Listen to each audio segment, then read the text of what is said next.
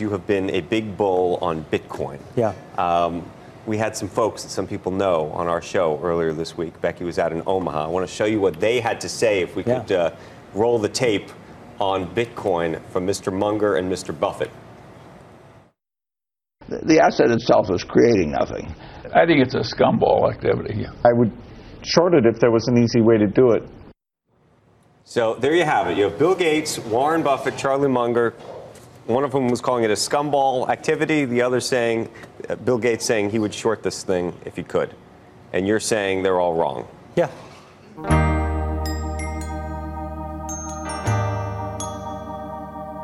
Hello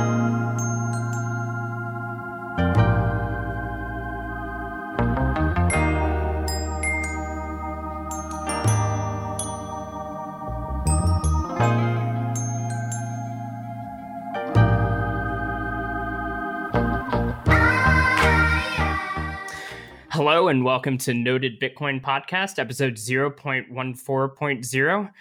I'm Michael Goldstein. I'm here with my co host, Pierre Rochard. Hello, and we're in person for the first time. And I'm visiting Michael Goldstein in Austin. Thank you for uh, visiting the greatest nation in the US. Uh, today we have with us Giacomo Zucco. Yeah, Is that how you- Zucco. Zucco, my bad. Yeah, like like Danny Zuko in Grease. Okay. Uh, today we have uh, Giacomo Zucco.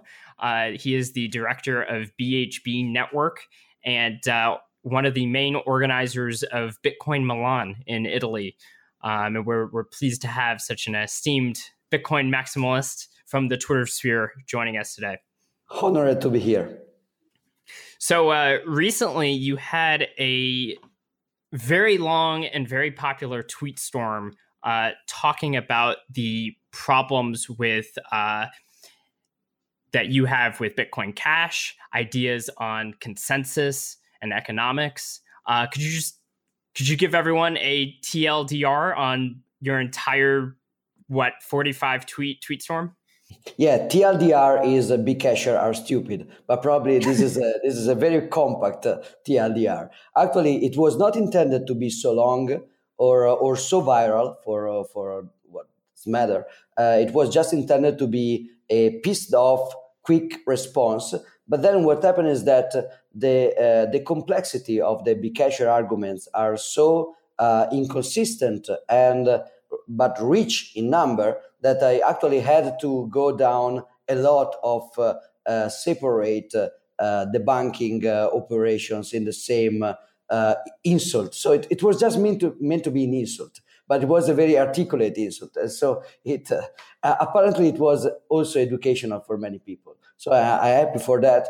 Many people asked me to to create a new version, which is uh, more systematic in a way that they can point to it in future conversation. I'm thinking about it, but uh, I, you know I'm lazy. So if I, if I trick myself into thinking that I'm just insulting some, someone in in three tweets, I can I can do it. If I know that I have to work for three hours to to write an essay, uh, I, I I tend to procrastinate a lot.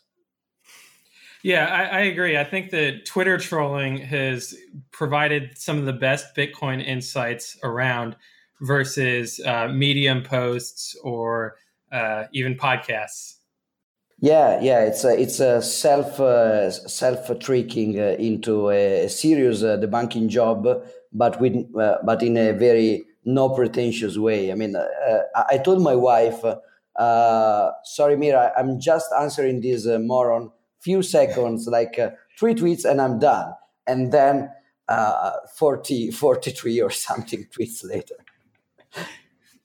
So, uh, what are some of the main reasons why you think Bcashers are stupid? So there are uh, one of the one of the reasons that the the, the tweetstorm uh, got some popularity is that inside there are some general uh, maximalists. Uh, at this point, we we, we codified this uh, this knowledge as maximalism, but it's just common sense and logic. There are some of the maximalist reasons to uh, to not get into altcoins in general. So there is the first part of the argument which applies to Bcash in particular, but to uh, altcoins in general. Uh, altcoins cannot su- succeed uh, and uh, and if they do, they just destroy themselves with Bitcoin. And then there is the as uh, as usual uh, the this part which is specific to Bcash, which is twofold. One part is technical, why the main pseudo technical ideas behind Zcash are wrong, and there is the let's say personal but factual and ethical part about who is promoting uh, Bcash with with what kind of uh, marketing strategy and with what kind of propaganda. And so the uh, many people appreciated uh, the one of the first proper, consistent uh, uh, write up about the conspiracy theory that uh, Bcash promoters are implying every time they they, they promote Zcash. Bcash, sorry, Zcash was another tweet storm separate. You're implying that there's a lot of stupid people out there. yeah, many different yeah, and if, of course, if, if I was writing a, a, Medium post, I would not I would not use uh, to imply the same thing. I will not uh, use the same terminology because it's not very appealing to people who who, who are inside the set of stupid people. But uh, uh, since in that case it was, I mean, that the, the reason I was so brutal with the terminology is that it was an exchange like that. So uh, Chris said so you are you are implying we are all liars, and I say no, only the leaders are liars. You are actually just stupid. And he said, could you actually uh, tell me exactly why do you think I'm stupid? And then all the twist storm continues and goes on with you're stupid because you're stupid because. Of course, uh, let's say that uh, uh more than 50% of the global population is more stupid than the, the average person. And the average person as you know, I mean, think about the average person. You you don't qualify it, him for intelligence, and then you have more than fifty percent which are more stupid than him for statistical reasons. Uh, so yeah, people, but it's also you know people is stupid also because it's a rational ignorance. Uh, there is division of labor. Not everybody can be uh, mm, proficient in every field of knowledge. Most of the people just care about uh, what is in their backyard, and that's and that's okay in general. Uh, the problem is that part of the modern, uh, postmodern, co- uh, contemporary culture is to pretend to be expert in everything. Bitcoin itself is a, is something where even people who dedicated their entire life uh, to the project, they they are they are still very ignorant, like we are, because it's it's game theory, it's uh, monetary theory, it's a crypto, um, uh, apply cryptography, uh, linked uh, list, it's um, distributed systems and engineering of distributed systems. It is a, a free, free open source development or free libre open source development standards. So so many separated fields that Satoshi Nakamoto put together, uh, uh, which is which are very very difficult difficult to dominate together. So if the if the average people if the average average person is stupid in general on bitcoin we are we are all very very stupid. And bcashers in particular yeah I, I think that one of the things that bcashers also overlook and that goes along with what you laid out there is that satoshi left the project in 2010 or 2011. I think it was 2010. Late 2010, I think. Yeah. And he left it in an incomplete state and in a state where there was a lot left to be learned, right? And so I've been in it for five years about. I'm still peeling this onion. There's layer after layer, I, nowhere near uh, fully or even remotely fully understanding. I don't even know where the limits of understanding are. Like I, I don't know what I don't know. And to say that the white paper is a self-contained vision that is the beginning and end of Bitcoin is an absolutely insane statement.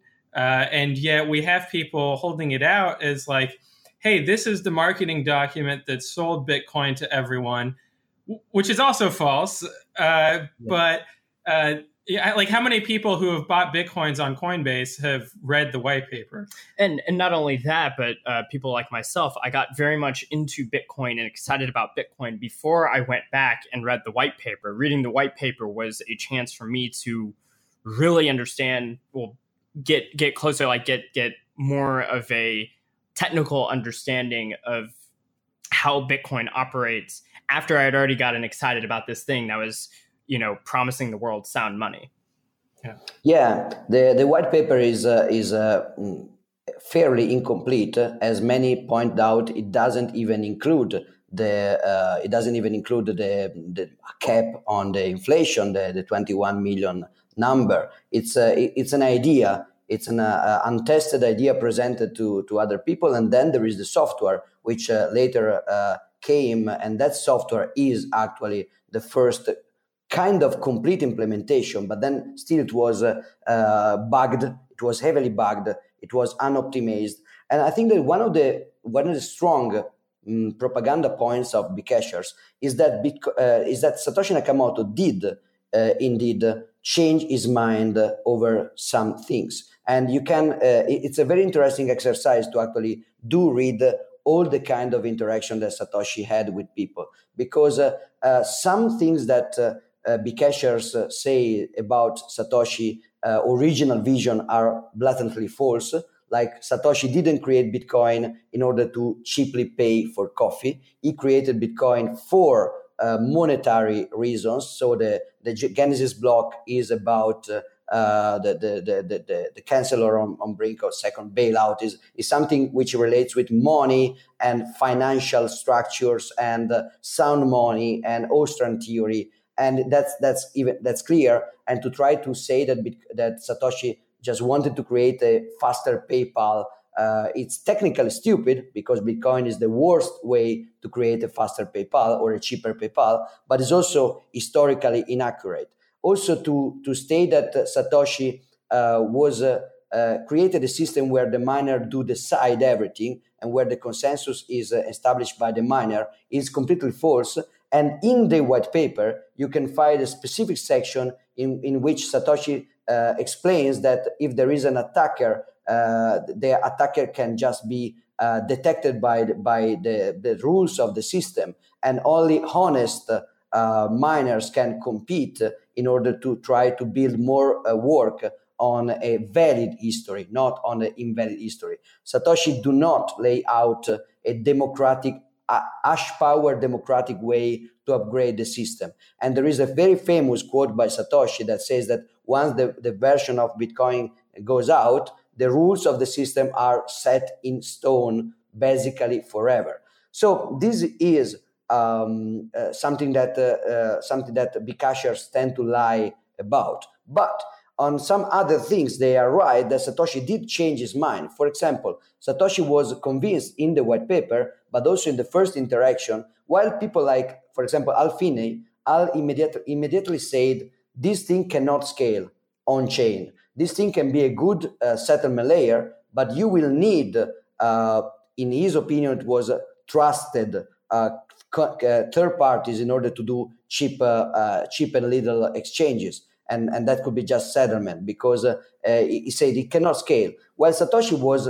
let's say, deluded uh, about scalability because uh, the first reason of his delusion was that uh, he thought that the SPV model that he laid out in the, in the, white paper, so the simple verification model, was something that could uh, that could have been, been made trustless. So basically, uh, going SPV, you can know that uh, uh, which is the most worked upon, the most the, the heaviest valid chain. Reality is that uh, going SPV, you can know which is the uh, heaviest chain, but not the heaviest valid chain you give up your power to assess val- validity. And validity implies not just block size, but uh, inflation rate, uh, not stealing the, the coin of other people. Uh, it, it, validity means everything, and it's very important. Satoshi thought that uh, this idea of the fraud proofs, cryptographic fraud proofs, could be implemented in order to make SPV trustless. While SPV never went trustless, it is still possible that someday we will find a way to have a, cryptographically sound uh, uh, fraud proof. It, it, it's a mess because, in general, proving that some data is inside some digest is easy. proving that some data is not inside some digest is very very difficult uh, as a theoretical matter. So it's unlikely that it will happen soon. At least speaking with people which is smarter than me and uh, and well and this is all another argument about uh, uh, authority principle, and which is very uh, misrepresented. But anyway, closing this this, this parenthesis immediately. Uh, if SPV was really trusted, then the radical um, the radically on-chain scaling solution uh, thought by Satoshi, in which uh, yeah, it's it's crazy that basically it's crazy that every node of the system has to keep forever all the transactions uh, of all the users. So this is just crazy. Uh, of course, but uh, if you don't mean uh, every node like every user, but you have just a very, very small class of nodes, uh, which in the minds of the Satoshi initially was just the, the, the, group of miners. And if they are trustless, so if you don't have to trust them because they cannot lie and they cannot scam you, then that's a system which could be uh, it's a different trade-off. Of course, you cannot do everything on chain anyway, but in the mind of Satoshi, you could go Visa-like pretty much uh, without that. But then Satoshi evolved his understanding of the system. Uh, later, he started to go very heavy on uh, payment channels. Actually, he created the nSequence uh, nSequence uh, opcode exclusively in order to have much of the exchanges off chain and then on chain only for settlement. That's the reason that Satoshi included uh, the, the, the nSequence uh, opcode. Of course, it was wrong again because, because uh, if he is a super intelligence uh, AI from the future, he was pretending to be uh, human and, uh, and very error prone like everybody else because even the nSequence wasn't working because miners were not following this unenforceable protocol. They were just including the, uh, the, the, transaction with fee. So there are several. Also, Satoshi, of course, didn't thought about ASICs uh, until a certain point. Then he acknowledged that the, the existence of uh, ASICs uh, of, let's say, GPU and then FPGA uh, concentration of power. And the situation with, with the ASICs was not predictable during the, the first era of Bitcoin. You could not imagine that one Chinese guy could actually evenly influence the 80% of the hash power in an indirect way. Uh, of course, it will be easy to detect and to counteract a direct influence, but there the influence was in indirect, like it was blackmailing uh, mining pool. Uh, I will sell this hardware only if you signal for this or this other political meaning.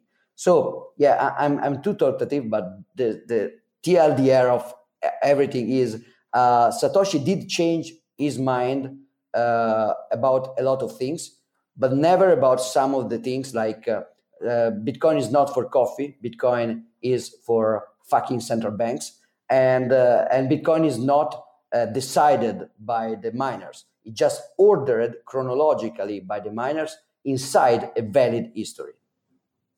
Yeah, I think the uh, the best writing by Satoshi on sort of the purpose of Bitcoin were his uh, posts on the P2P Foundation uh, board, where he, we'll, we'll, link this in the show notes, but he, you know, makes it very clear that this is uh, a, a, sort of attack on the banks, you know, for their because of their inability to not defraud people um, and freeze their accounts and steal from them and all of that.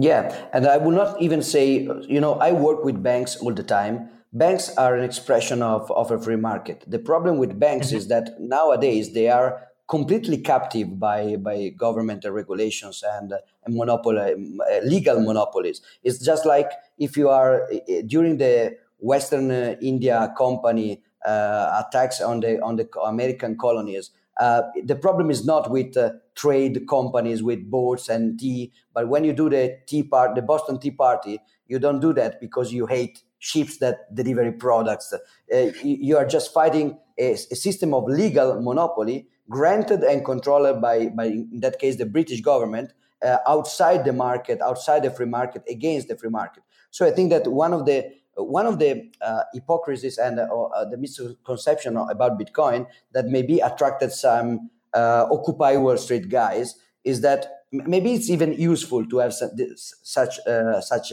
ambiguity at the beginning because we attracted people that are actually fighting against their stupid ideology. But the, the ambiguity was that Bitcoin is not against banks. Banks are just uh, intermediaries that that that uh, uh, try to allocate resources uh, with debt uh, efficiently, or they are custodians. And I think that the Bitcoin in the future will see some kind of Bitcoin based banks, legit and honest Bitcoin Bitcoin based banks. Like uh, not every guy, not every average guy is ready or willing to become a hacker with his private key. Some guy will want to give out uh, partial custodianship, like uh, uh, you can do a very complex multi sig where uh, at the beginning you have to use my key and the key of the bank for security then there is a period in which you can use just mine in order to be not, not to be captive. Then another period in which you can also use the bank's key alone, so that if I lose my key, you can use that. So uh, we will see custodian services, which will be banks, and also Bitcoin do not uh, manage itself. The blockchain do not manage credit. If you have to borrow money or, or to lend money, you have to assess risk personally, and you need a professional division of the market that will do that, which is a bank basically. So Bitcoin is not against banks; it's against central banks and central banking and uh, government cap, uh, government uh, takeover of the banking industry.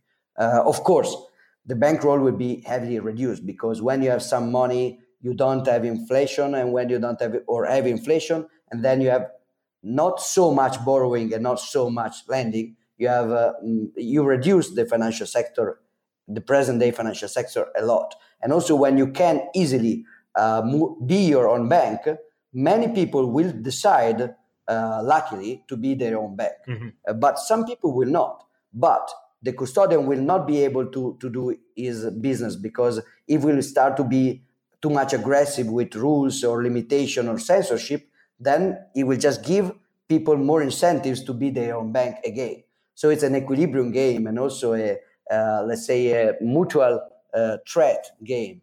Yeah, I mean, I, definitely remember when I first got into Bitcoin, I was using, you know, the heavy anti-bank rhetoric. Um, but ultimately, my my point is that Bitcoin gets rid of fractional reserve banking, um, and the other benefits of Bitcoin are just the fact that um, one, you're able to create these financial services from a better first principles system because we have a better uh, programmable base. And then from there, uh, it's all opt in. So you can have this full spectrum of, of different options that people can choose in the market. Um, and if they want to pay the premium and uh, you know play the risk uh, and control everything themselves they absolutely can. If they also want to offload onto uh, that onto people they they believe can handle these services much better than they they can on their own they can do that as well. And they can also do that for you know very specific services as opposed to now where uh, your choice is to either use you know a really big bank that's infiltrated by government regulation all that or a different bank that has the same problem.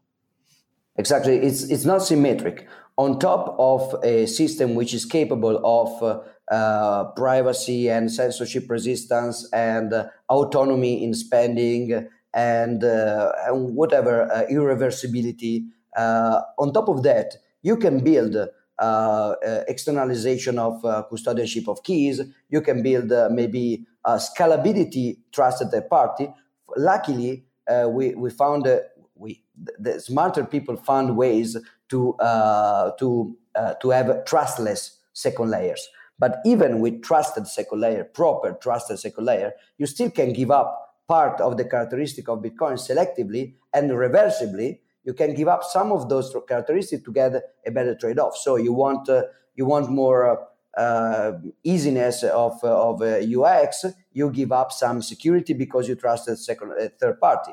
Uh, you want more scalability. You give up uh, partial security because uh, like even lightning network is not a free ride it's not a free lunch uh, you do uh, give up something to obtain something else when you keep your money into a lightning network channel your money is more easy to spend liquid scalable private but it is a little bit less secure because you still have a punishment based mechanism and you still have to be online continuously. So th- there are there are security trade offs to do in everything.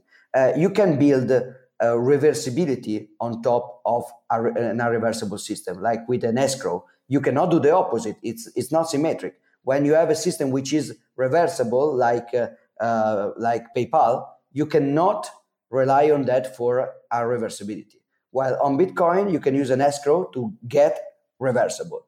Of course, some Bitcoiners are scared by the fact that some of these users of Bitcoin seems to to uh, to, to to be dirty, like not pure. But but uh, as a as a onboarding process, I think it's quite inevitable that some users of Bitcoin will be uh, partially uh, giving up some of the characteristics. The important thing is that you give up individually and locally and reversibly and never systematically.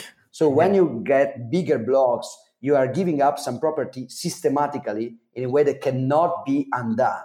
While if you give up something locally and personally, that's more sustainable. Right. Someone who's who decides that they want to store all of their money on Coinbase, um, which I know people who do that, and quite frankly, I, I sympathize with uh, their feelings on some things, and that's that's great. But it does not at all externalize onto me. So uh, them using Coinbase or not using Coinbase has no effect on my ability to make my own decision about where I want to uh, store my funds. Absolutely. One of the things I don't like about people uh, storing things on Coinbase is that Coinbase is not a bank, is not a traditional bank, it is a Bitcoin startup. And that's actually more dangerous. I mean, if people just put Bitcoin in their own banks, uh, they will do KYC, AML, bullshits. They would be easy to censor, easy to, uh, to, to rob by the government and to tax. That's okay, it's on you. But everybody is on a different bank, and these banks are insured. They have security standard motivated by centuries, even if they are still very low, but they, they have security procedures in place, and especially the banks will never uh, um, coordinate. I mean, never. it would be very unlikely to have all the banks in the world, the Bitcoin custodians, to coordinate in order to try to change the Bitcoin protocol. They would be just uh, services on top of a fixed infrastructure. Uh, while uh, the Coinbase situation is a, little, is a little bit more tricky, trickier because you have a Bitcoin startup which is not insured. It is a startup. It's not a solid, uh, sound, uh, super financed bank. It's just a startup and it's a Bitcoin startup. So they think they have something to say about the underlying infrastructure or technology. So Armstrong can say, uh, I want to change this, I want to change that, uh, Ethereum is better. So they mess up with the technology. While I would prefer a word, I, I hope that I will see a word in three years from now where people will just put their uh, where Bitcoin users will just use their private key and store their private key and run their their, their full node. While Bitcoin speculators and not users, they will just call the Swiss bank fucking Coinbase completely, disintermediating the disintermediators and calling uh, old, boring, uh, super gray uh, old style, old school banks, which is less dangerous than Coinbase. Yeah, well, I mean, hopefully that can change if we can get Pierre uh, in his rightful place as CEO. That's that's right. It's Coinbase as is. Coinbase after Pierre. That's that's totally that's. Uh, I would change my mind completely. Hyper hyper Pierreization is going to bring great things. All right, I'm blushing. Right. The subject. Uh, you, you, did say, you know, having traditional banks selling and buying bitcoins, and I think we saw one in the Netherlands that is doing that. That's a traditional bank that now offers Bitcoin services like they would for any foreign currency uh, and have it on their platform. So I think we're already going in that yeah, direction. Absolutely. I, am in Switzerland now because to, today I was working here uh, and I was working with banks doing that. They are not even publicizing it yet because there is still some perceived uh, reputational risk so they they are they, they go slow, they go private, but they're doing that, and they're doing that in in, in waves. Yeah, and I think that the other thing is having central banks adopt Bitcoin And that's something that uh, our friend Chiefy has been pushing, and he's been on the podcast before, and essentially treating it as a reserve currency that competes with the dollar and the euro in developing countries that are uh, you know, trying to manage a portfolio of forex reserves that helps them stabilize their own currency. What do you think about that? Uh, I think this is a higher level of uh, of uh, trickiness because uh, uh, I mean, if you are a commercial bank, uh, you can just provide a new investment investment asset, and if the go the, the world goes into hyper sure you will be impacted because you will be impacted. But actually, you transform your business. I mean, if Bitcoin fails, you just sold an asset, a speculative asset. If Bitcoin succeed, now you can become a partial custodian, you can become a cosigner, uh, or you can become a, a, Bitcoin borrower, a Bitcoin lender. So you still have a role.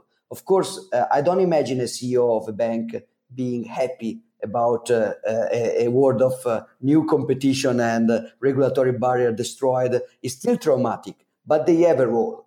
While if you are a central banker in a world where Bitcoin does uh, not succeed and does fail, uh, then it doesn't doesn't make any sense to have it as reserve.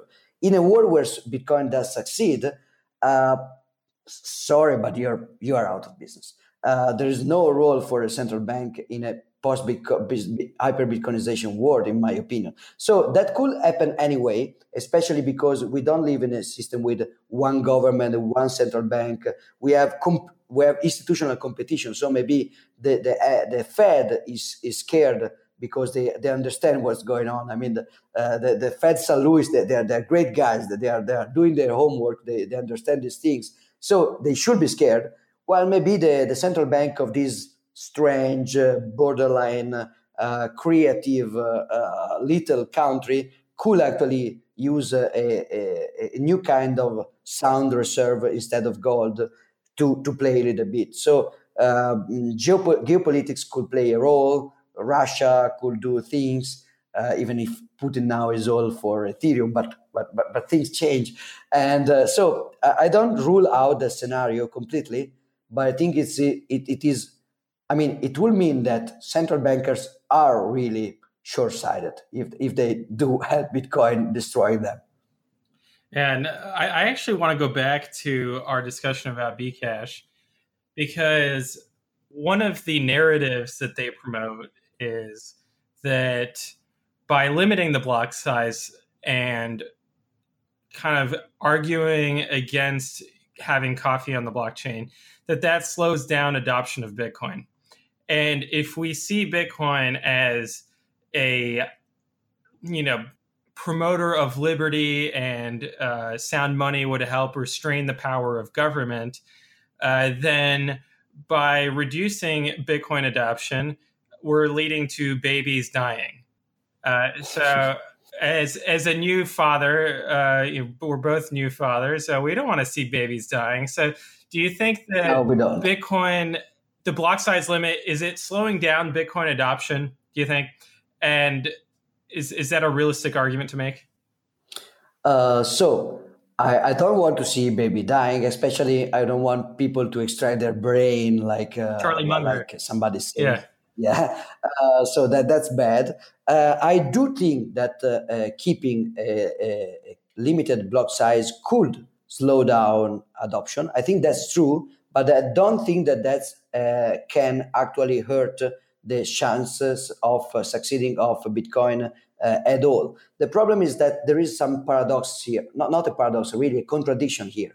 So and that was even also part of my tweet storm Either you think that uh, alternatives to, to Bitcoin can exist and work and provide for what Bitcoin does, or you think that this is not possible. So either you are a multi-coiner as a as a uh, as a pos- possible scenario, or you are not, or you are a maximalist. So if you are a multi-corner uh, coiner, then there is no reason to uh, to try to change Bitcoin because all the kind of adoption that cannot go on Bitcoin will go in another coin. And if you think that's possible and sustainable, I don't, then there is no problem with it. I mean, uh, babies will not die because they will not be able to pay coffee, the, the life saving coffee with uh, Bitcoin, they will pay it with Dogecoin. There is no reason to uh, to uh, to play with Bitcoin, to uh, to to to expose Bitcoins to dangers because you think that alternatives are possible and sustainable.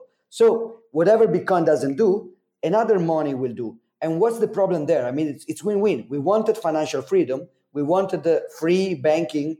Now we have it because we have a happy kumbaya multi-coin world where everybody is, uh, gets along with any money because that's totally possible. So don't worry. Let Bitcoin uh, safe, sound, conservative, uh, decentralized, and just use the Dogecoin and, and all the others uh, uh, happy coins.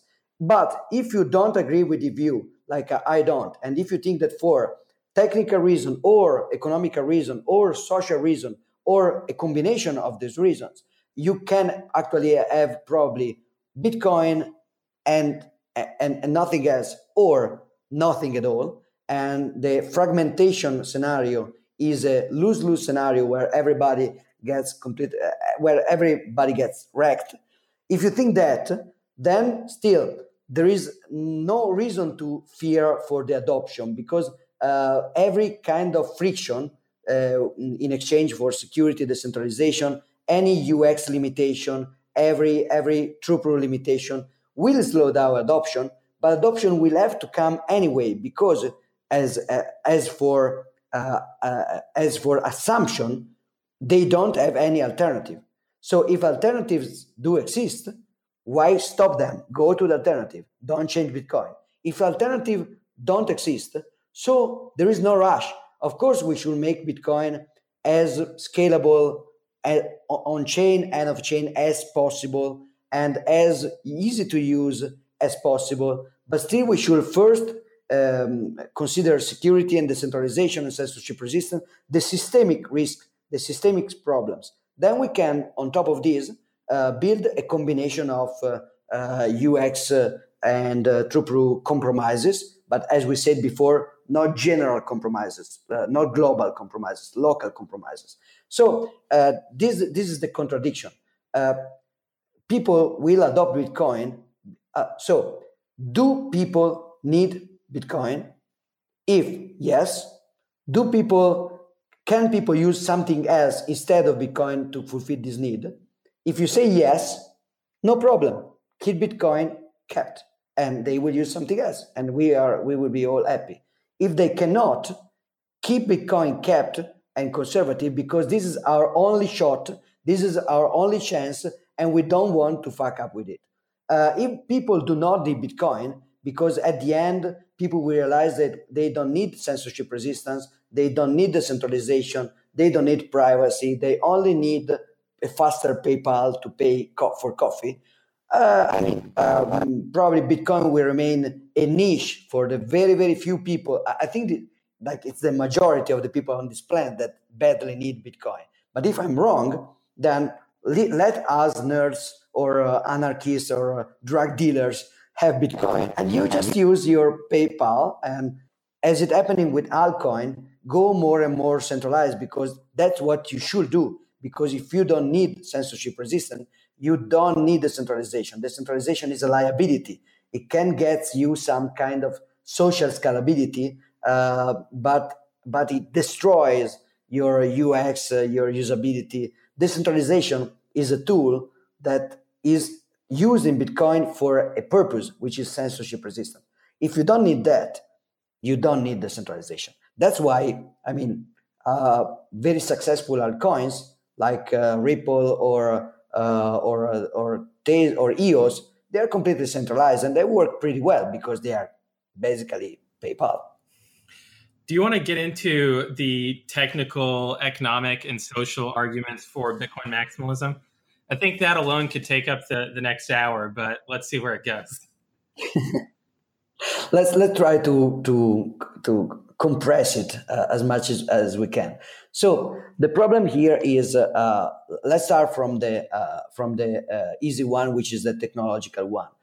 Some systems are not systems that can be easily reproduced in, in many instances, they tend to converge into one standard. The more basic layer you have, the more open layer you have, the more you don't have the free market uh, going into differentiation, but you will have the free market converging into uh, into convergence. One of the mm, very widespread misconception among especially stupid uh, libertarians is that free market means maximization of frac- uh, of uh, fractioning everything, uh, differentiating everything, dispersion of everything, like everybody will create his own firm. That's not true. As Ronald Coase explained it for the companies, and as I don't know who, but uh, somebody else will have explained it for networks.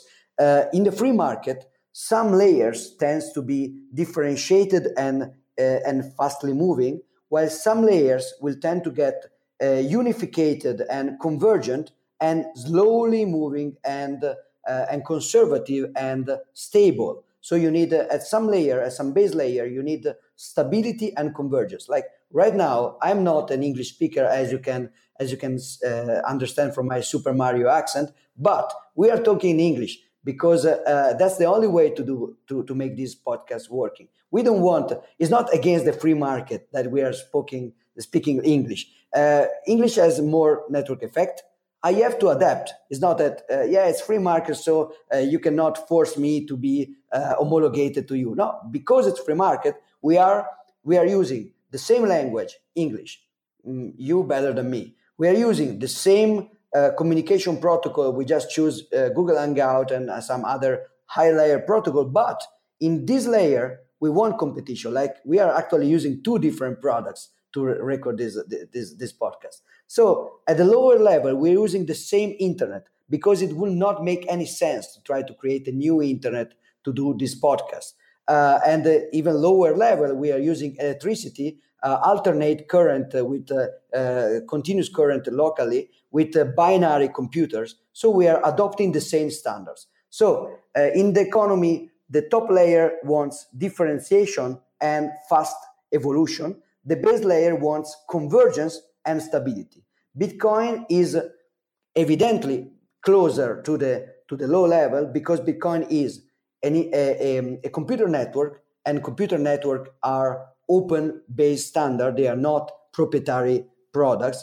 Also, it's money, and money it's one of the things with the strongest uh, convergence and stability um, appeal. Uh, you don't want money to change and to evolve. You don't want money to move fast and break financial things. You want your your your social network app, but, but not even that.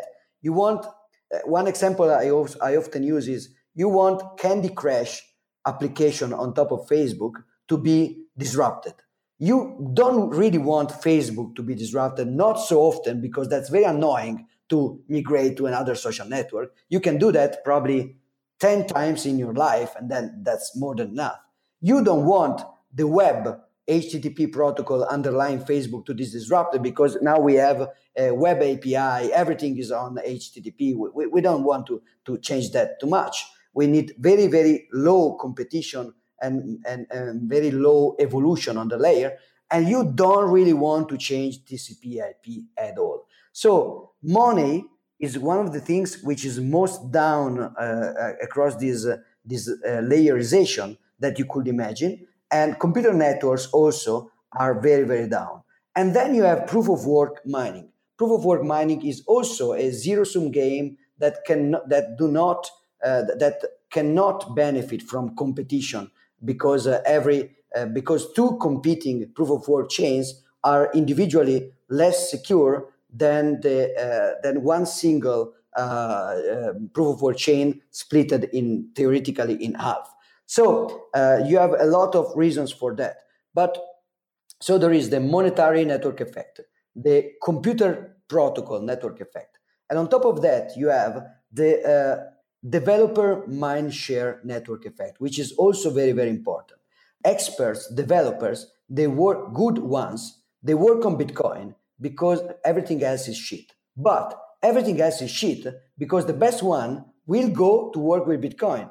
And when somebody is not good enough uh, to work on Bitcoin, he will get frustrated because he's not good enough, and he will go to work on an altcoin because of his frustration. And that's a selection mechanism, an adverse selection mechanism that will ensure over the long run that the, the, the quality difference of Bitcoin and altcoin will not tend to converge, but will tend to diverge because uh, every smart people will go here and that will make this better and so on.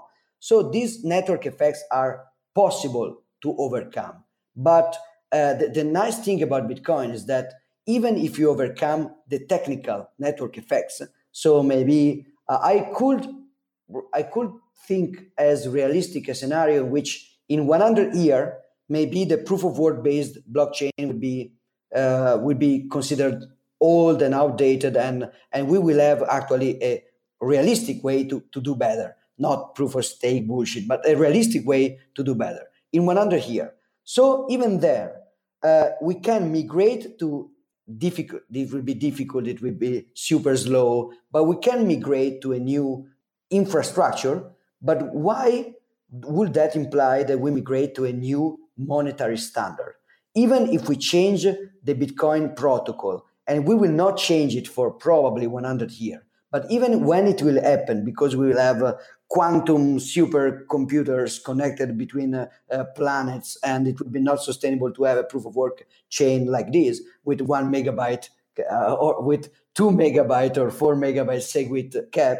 Even in this scenario why shouldn't we just migrate the existent uh, economical network effect onto a new uh, technological network effects so um, if you think about that let's imagine satoshi you want to create a new digital gold.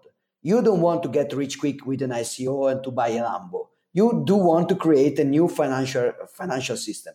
So imagine you could leverage gold, price stability, market cap, market depth, physical gold, market depth, uh, financial instruments on top, um, history, and uh, a Lindy effect.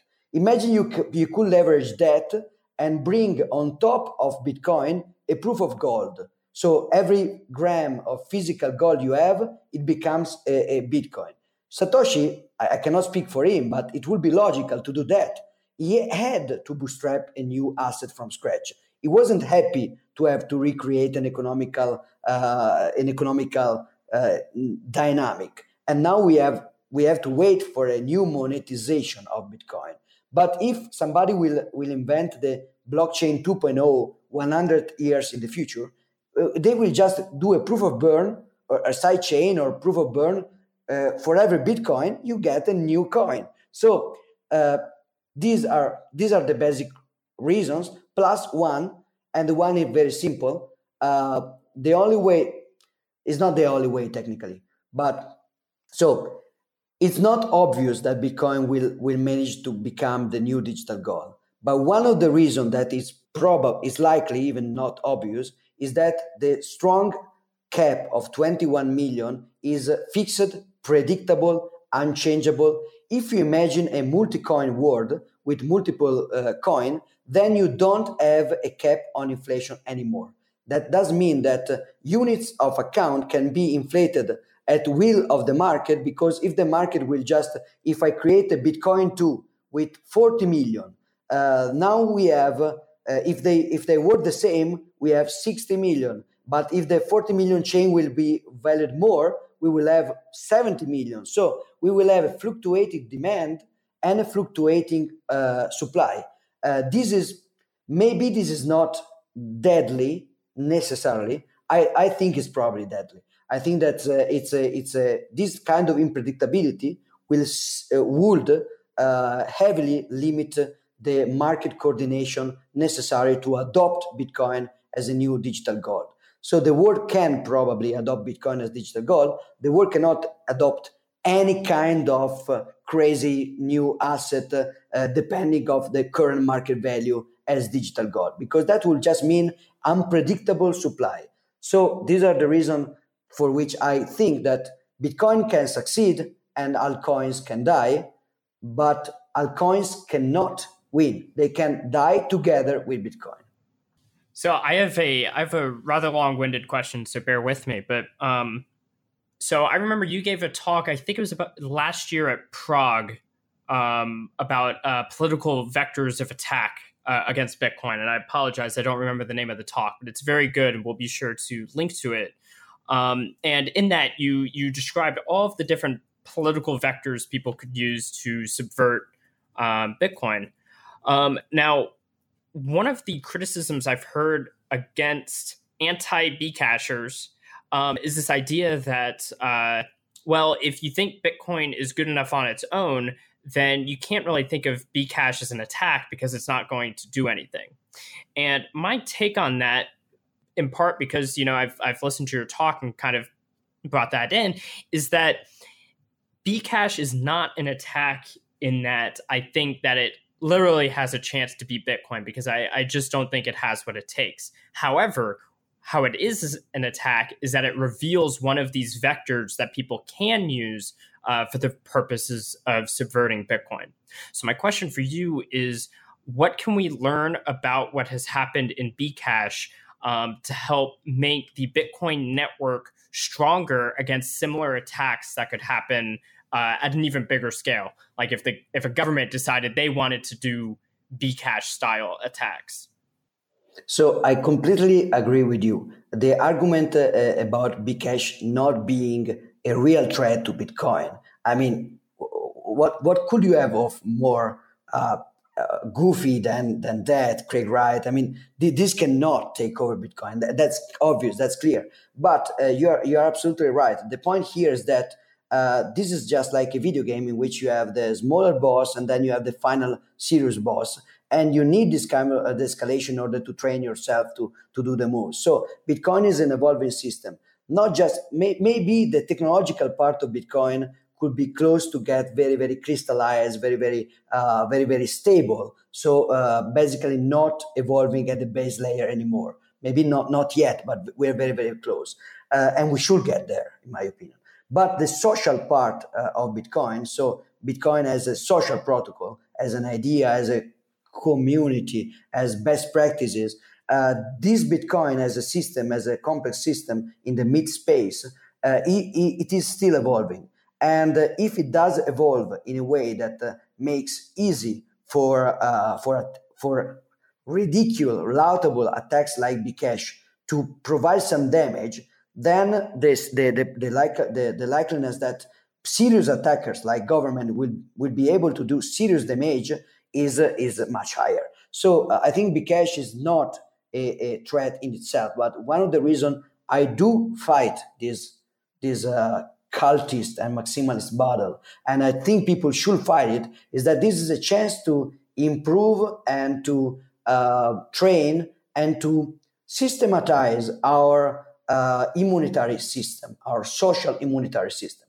Also, it's it's more it's more than Bcash. It's this is the level of tolerance of scams.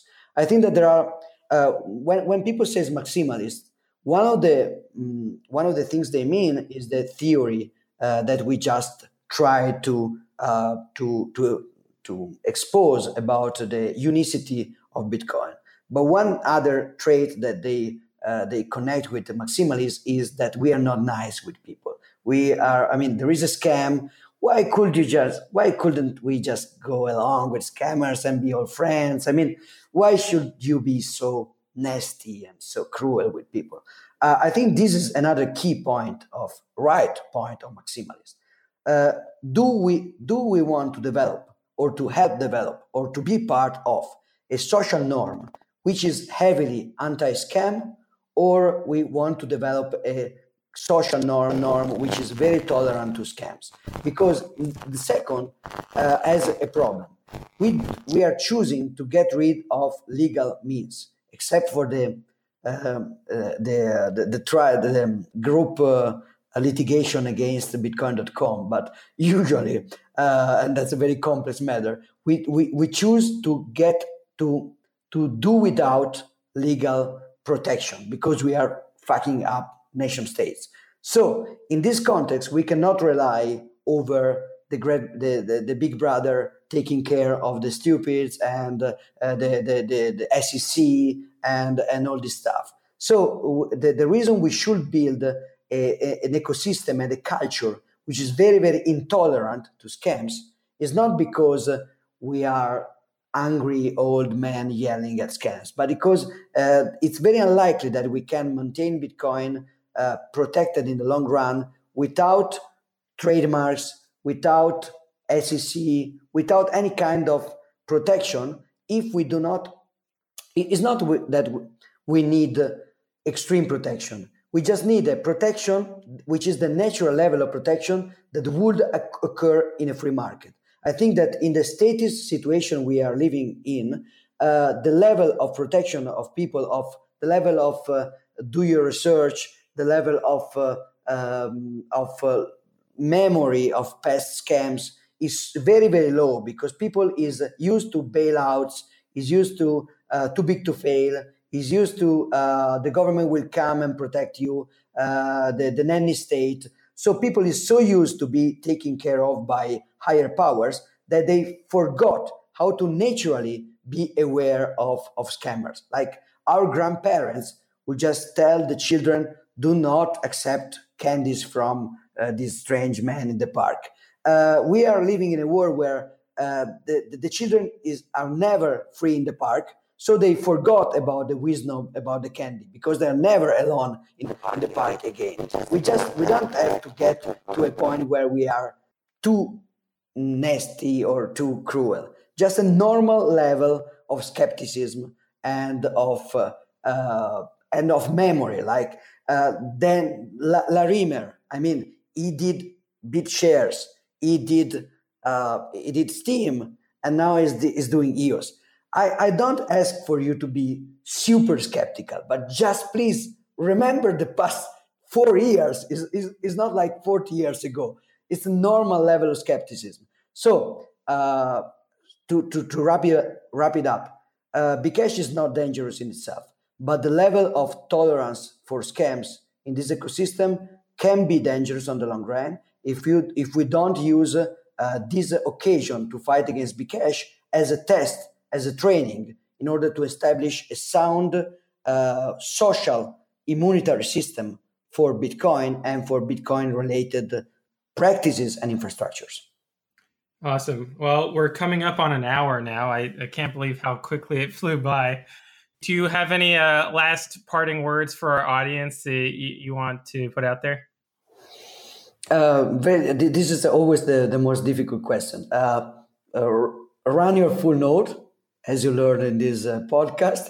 And the story of private key, I know I say that it's okay for old investors, old speculators to use banks, but uh, people that which is in Bitcoin should learn to store the private keys and to run a full validated node. Do it because if we don't do it, we don't even have the comparison of uh, uh, of what are the trade offs.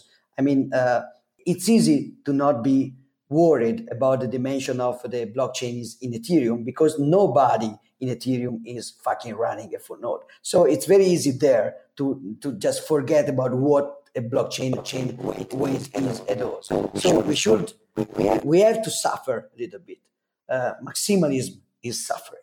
Do install your full node and try how much time do you need to synchronize, how how how messy it is to check the signatures.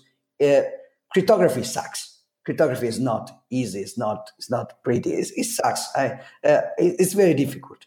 Uh, try to do it, suffer, and and learn how can we secure this stuff for the next millennium.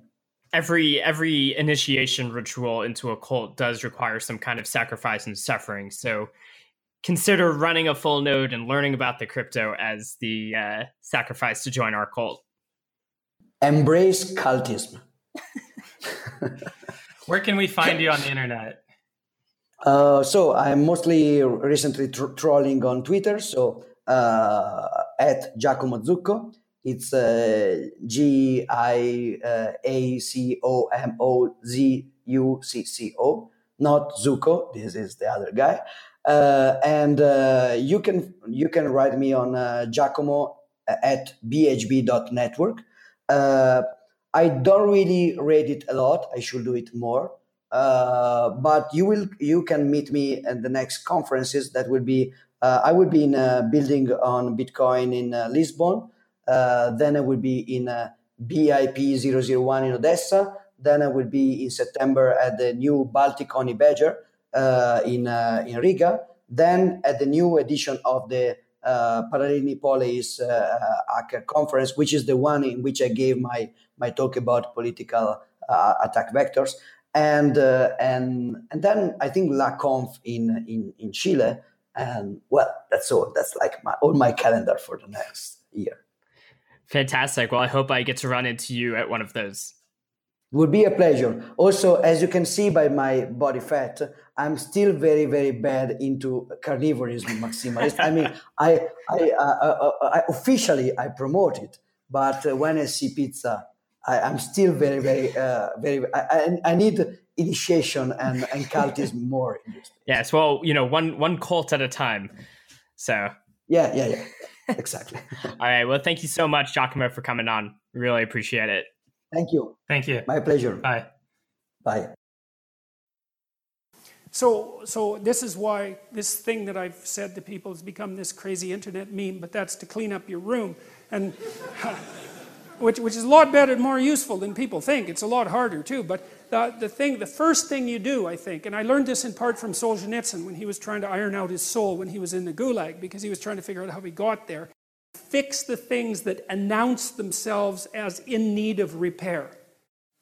Your room, put it in order, because the thing is, in most households, there's a hundred things that could be done to just make it less hideous and horrible.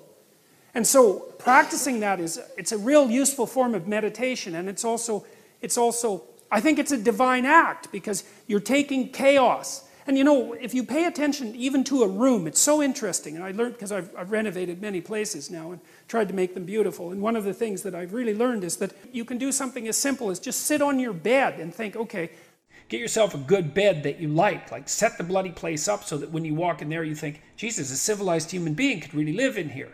And then every time you walk in there, your room will remind you that the proper way to behave in there is to behave as a civilized being. You know, not as a two bit do gooder who's look, trying to look good in front of the world, but as someone who's tough and, and reliable and all of that. And that's what your room should tell you. So set the damn thing up until that's what it screams at you when you walk in there.